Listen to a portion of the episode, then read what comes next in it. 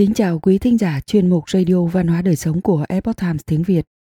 Hôm nay, chúng tôi hân hạnh gửi đến quý thính giả bài viết được đăng lại từ Chánh Kiến Việt ngữ có nhan đề Thiên cổ anh hùng, vua Nghiêu, Thuấn, Vũ, phần 3, Hồng Hoang Hảo Kiếp. Quý vị có thể tham khảo bản gốc từ Epoch Times Hoa ngữ. Mời quý vị cùng lắng nghe. Hồng Thủy sơ hiện những năm cuối đời đế nghiêu, trong thiên hạ xảy ra trận đại hồng thủy. Trận đại hồng thủy này xảy ra cùng thời với trận đại hồng thủy xảy ra vào thời Noah được ghi chép trong Kinh Thánh. Lúc đó thiên hạ được phân thành cửu châu, tức là chín châu, gồm Ký Châu, Dự Châu, Duyện Châu, Thanh Châu, Tử Châu, Dương Châu, Kinh Châu, Lương Châu và Ung Châu – Bên ngoài cửu châu được gọi là tứ hải. Bên ngoài tứ hải chính là bát hoang. Thuyết uyển biển vật chép về Trung Quốc cổ đại như sau. Bên trong bát hoang có tứ hải, bên trong tứ hải có đảo Cửu Châu. Ký Châu là nơi có kinh đô của vua, đây là nơi đặt đế đô, chỉ nó mới có thể đại biểu cho Trung Quốc và thiên hạ. Do đó lỗ sự có nói rằng trong cửu châu thì duy có ký châu là không nơi nào sánh bằng. Sai bảo tám châu mà tự quản mình. Vì lẽ đó mà phân ra thành đế đô mà cũng lại hợp với tám châu là một thể thống nhất. Vào thời xưa, vùng đất là Mông Cổ ngày nay vẫn là một biển rộng lớn mênh mông vô biên, còn được gọi là Bắc Hải. Phía tây của Ký Châu và Dự Châu là Ung Châu, nay là Thiểm Tây Ninh Hạ và phía đông Cam Túc từ phía tây của Ung Châu đến phía bắc của núi Trung Nam là Sơn Hải cổ đại. Nước từ Lương Sơn chảy ra liên miên bất tận đổ vào Sơn Hải.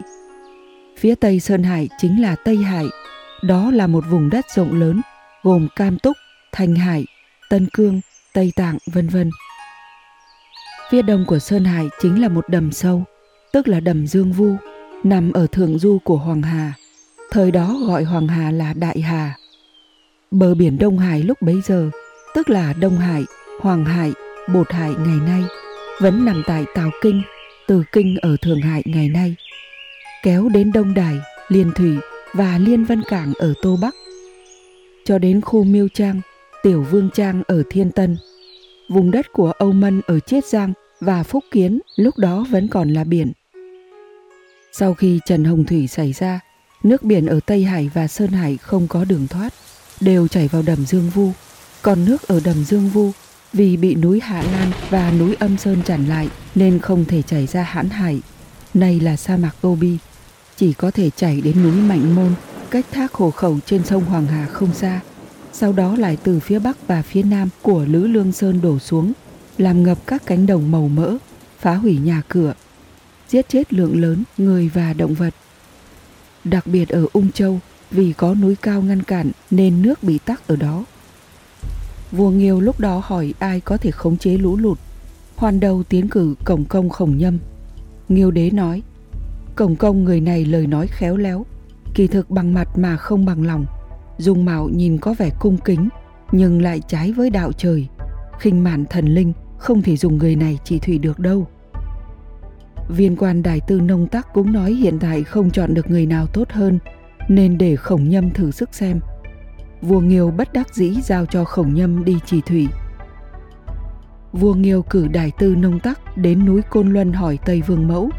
Tây Vương Mẫu nói với tắc rằng đài hồng thủy lần này chính là thiên ý, đã có định số, gồm cả người trì thủy và thời điểm trị được thủy cũng đều có định số. Phải chờ 20 năm sau mới có thể phái thần vũ xuống trì thủy. Khi đó lũ lụt mới có thể hoàn toàn bình ổn. Đến lúc ấy vương mẫu sẽ nhờ giúp đỡ chỉ thủy. Huyền cơ của thiên địa, kiếp số trời đỉnh. Thảo phạt Tam Miêu Nhân lúc lũ lụt khắp nơi, Tam Miêu ở phương Nam thừa cơ làm loạn. Tam Miêu thuộc về hậu duệ của tộc cửu Lê Si Vu. Vào thời điểm đó, họ chủ yếu phân bố giữa Hồ Động Đình và Hồ Bành Lê, nay là Hồ Bà Dương ở Giang Tây – tức là khu vực phía nam khu vực trung du sông Trường Giang. Tam Miêu có thế lực lớn, vùng này cũng là nơi phong quốc của cha con Hoan Đâu, hai cha con hoan đâu hành vi tàn bạo bất nhân băng hoại truyền thống. Hai cha con hoan đâu từ lâu đã có tâm không phục từ lâu đã âm mưu làm loạn nhiều lần gây loạn. Lúc đó lợi dụng lũ lụt khắp nơi họ đã xâm lược khắp nơi và thôn tính các nước nhỏ yếu vua nghiêu ra lệnh cho tắc chinh phạt tam miêu. Trong trận chiến tại sông đan thủy đã hàng phục được tam miêu, ông cũng yêu cầu tam miêu loại bỏ tất cả các loại chính sách bạo ngược và hình phạt tàn khốc, tôn sùng đạo của các vị thánh cổ xưa, trả lại các vùng đất đã bị thôn tính cho các quốc gia và sau đó đẩy hoan đâu đến núi tung sơn. Truyền thuyết và những ghi chép liên quan đến đại hồng thủy. Trong thường thư nghiêu điểu có ghi chép lại rằng, hồng thủy cuồn cuộn tràn khắp nơi, ầm ầm dâng ngập núi đồi, mênh mông đến tận chân trời. Hồng thủy ngập trời bủa vây núi lớn, sông lên đồi cao, che lấp hết bình nguyên, người dân không trốn an cư.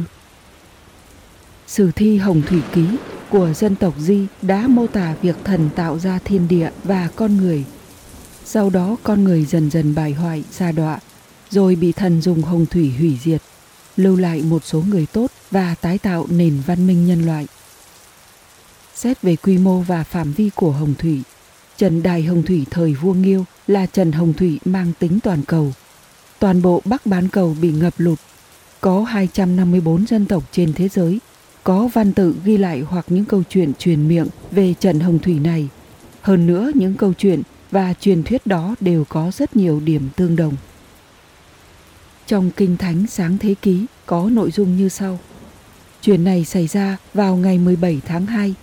Ngày hôm đó, cửa trời mở rộng và mưa lớn trong 40 ngày đêm.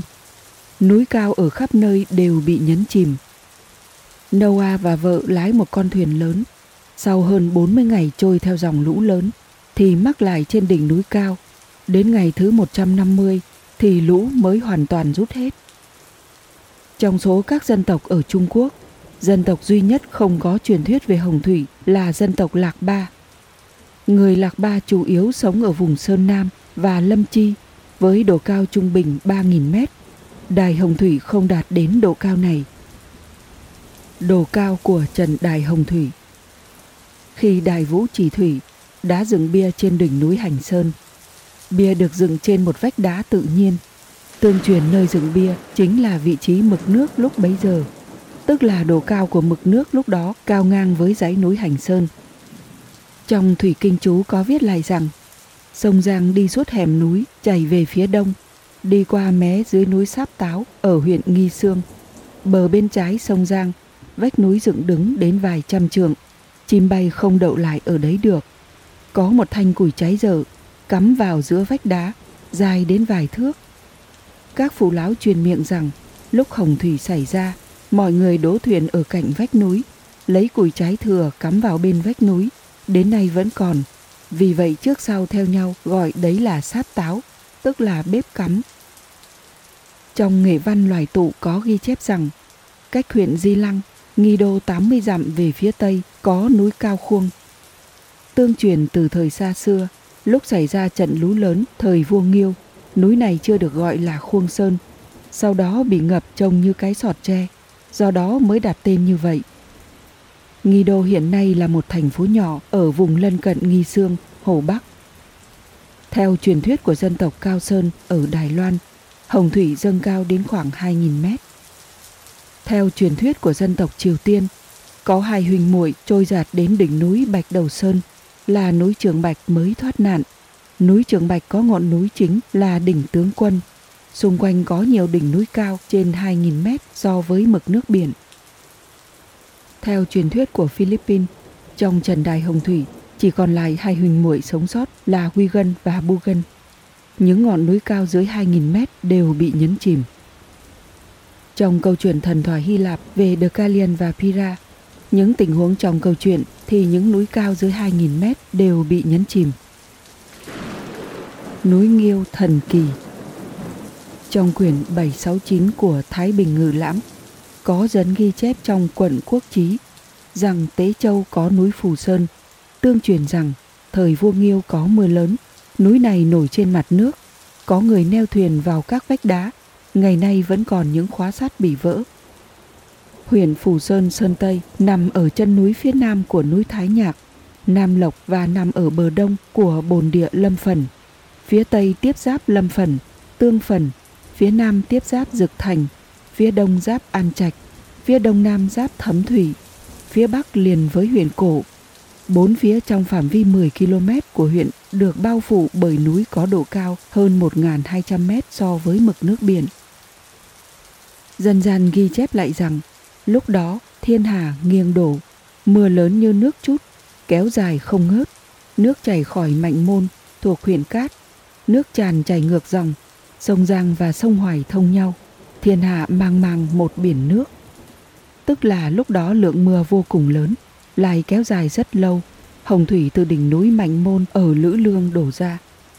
Cổ sử có ghi lại, Mạnh Môn chưa khai, Lữ Lương chưa phát, nước sông Trường Giang và Hoàng Hà tràn lên, khắp nơi đều là biển nước mênh mông. Chỉ có ở đây có một ngọn núi trôi nổi theo dòng nước cao thấp, nên gọi là Phù Sơn. Vì Nghiêu Đế tránh lũ ở đây nên nó còn được gọi là Nghiêu Sơn. Hồng thủy ngập trời, Phù Sơn thành bờ. Không giống như nhiều địa danh khác có cùng tên Phù Sơn ở Trung Quốc. Những ngọn núi nổi trên nước ở những nơi đó chỉ là những mảnh đá vỡ từ trên núi phân tán ra các nơi. Phù Sơn ở huyện Phù Sơn không như vậy. Nó là cả ngọn núi có thể trôi nổi trên dòng lũ. Lúc đó, trái đất đang hỗn độn, ngọn núi bị nước lũ vây quanh tứ bề. Nhưng điều kỳ lạ từ đầu chí cuối, nó không gây hại đến con người sinh sống ở trên núi. Nguyên do là ngọn núi có thể lên xuống theo dòng lũ dữ, như thể cưới một con thuyền tự do dập dềnh theo dòng nước. Câu chuyện cổ trong giai đoạn lịch sử này đã được ghi chép lại trong gia khánh nhất thống chí của triều đại nhà Thanh. Lại có người cho rằng Phủ Sơn có nguồn tài nguyên than đá dồi dào. Vì than đá có khối lượng riêng nhẹ hơn đá nên có thể nổi trên mặt nước. Nhưng dù sao thì trọng lượng riêng của than đá vẫn lớn hơn nước một chút. Có thể nói cả ngọn núi có thể theo dòng nước mà chìm nổi. Thực sự là một kỳ tích, cũng là thần tích. Vì ở huyện Bình Định cũng có ngọn Đông Phù Sơn, nên trong một số cuốn sách người ta gọi ngọn núi Phù Sơn đặc biệt ở huyện Phù Sơn này là Tây Phù Sơn. Vào năm Vũ Đức thứ hai, thời đường cao tổ Lý Uyên, tức năm 619, bắt đầu gọi nó là Phù Sơn. Truyền kể rằng vào năm sau, tức năm 620, có người nhìn thấy thần nhân ở chân núi Dương Giác nên đổi tên huyện đó là huyện Thần Sơn. Vào năm thứ bảy niên hiệu Đại Định Triều Kim, tức năm 1167, lại khôi phục lại tên cũ, gọi là huyện Phù Sơn. Kỳ thực, theo truyền thuyết dân gian ở nơi này, cái tên Thần Sơn từ thời Nghiêu Đế thượng cổ đã có rồi. Thử nghĩ xem, cả một ngọn núi có thể nổi trôi theo dòng nước, khiến dân chúng được an toàn, sớm đã hiển lộ thần tích mười mươi như vậy. Nếu núi đó không có thần bảo hộ thì ai có thể làm được? Nguồn gốc của Đại Hồng Thủy Trần Đại Hồng Thủy lớn như vậy, có phạm vi bao phủ toàn cầu này có nguồn gốc từ đâu? Trong Kinh Thánh có nói rằng Đức Chúa Trời tức thần Jehovah thấy con người trên mặt đất tội lỗi cùng cực nên đã cảnh báo rằng sẽ dùng hồng thủy để hủy diệt các loài sinh vật trên thế gian, không ai còn sống sót. Mưa lớn từ trên trời đã giáng xuống trong suốt 40 ngày đêm. Theo thần thoại Hy Lạp, thiên đế tức thần Zeus thấy nhân loại càng lúc càng tàn nhẫn vô đạo, hoàn toàn không còn chính nghĩa và lễ tiết, nên quyết định dùng hồng thủy để nhấn chìm nhân loại. Trong cuốn sách nổi tiếng Popovu của người Maya có ghi chép như sau. Vào thời khai thiên tịch địa, thần đã tạo ra loài người. Sau này con người quên mất sự tồn tại của đấng sáng thế, không còn tôn kính thần, nên các vị thần quyết định sẽ tạo ra một trận hồng thủy để hủy diệt nhân loại. Từ những ghi chép và truyền thuyết của các dân tộc khác nhau, có thể thấy chính vì đạo đức con người đã bằng hoại, nên các vị thần mới giáng xuống đài hồng thủy để trừng phạt nhân loại. Chỉ còn rất ít người lương thiện mới có thể tiếp tục sống sót. Trần đài hồng thủy lần này có thể là mưa lớn chút xuống và nước biển dâng lên. Những thảm họa mà nó mang lại là rất khủng khiếp. Theo Sơn Hải Kinh có ghi chép, sau khi đài hồng thủy xảy ra, rất nhiều nơi cây cỏ không thể sinh trưởng, Trần Đài Hồng Thủy này gần như đã phá hủy toàn bộ nền văn minh nhân loại thời kỳ này. Nền văn minh phương Tây gần như bị tần diệt hoàn toàn. Nền văn minh Trung Hoa cũng bị tàn phá nặng nề. Nhưng có một số nền văn minh vẫn được lưu lại. Vì thế mà con người ở Trung Quốc có được nội hàm văn hóa thâm sâu. Có người cho rằng Trần Đài Hồng Thủy vào thời vua Nghiêu là ranh giới phân chia giữa hai nền văn minh. Thật vậy, Trung Quốc có sách thường thư, còn gọi là kinh thư. Đây là một trong những sách cổ hiện còn được lưu lại đến ngày nay. Là cuốn sách duy nhất ghi chép các sự kiện lịch sử kể từ thời vua Nghiêu. Điều này nói lên rằng những ghi chép có hệ thống chân chính về dân tộc Trung Hoa được bắt đầu từ thời đại Nghiêu, Thuấn, Vũ, tức là thời đại xảy ra Đại Hồng Thủy. Quý thính giả thân mến, chuyên mục Radio Văn hóa Đời Sống của Epoch Times tiếng Việt đến đây là hết. Để đọc các bài viết khác của chúng tôi, quý vị có thể truy cập vào trang web epochtimesviet.com. Cảm ơn quý vị đã lắng nghe, quan tâm và đăng ký kênh. Xin chào tạm biệt và hẹn gặp lại quý vị trong chương trình lần sau. Kính chúc mọi điều bình an và tốt lành tới quý vị cùng người thân.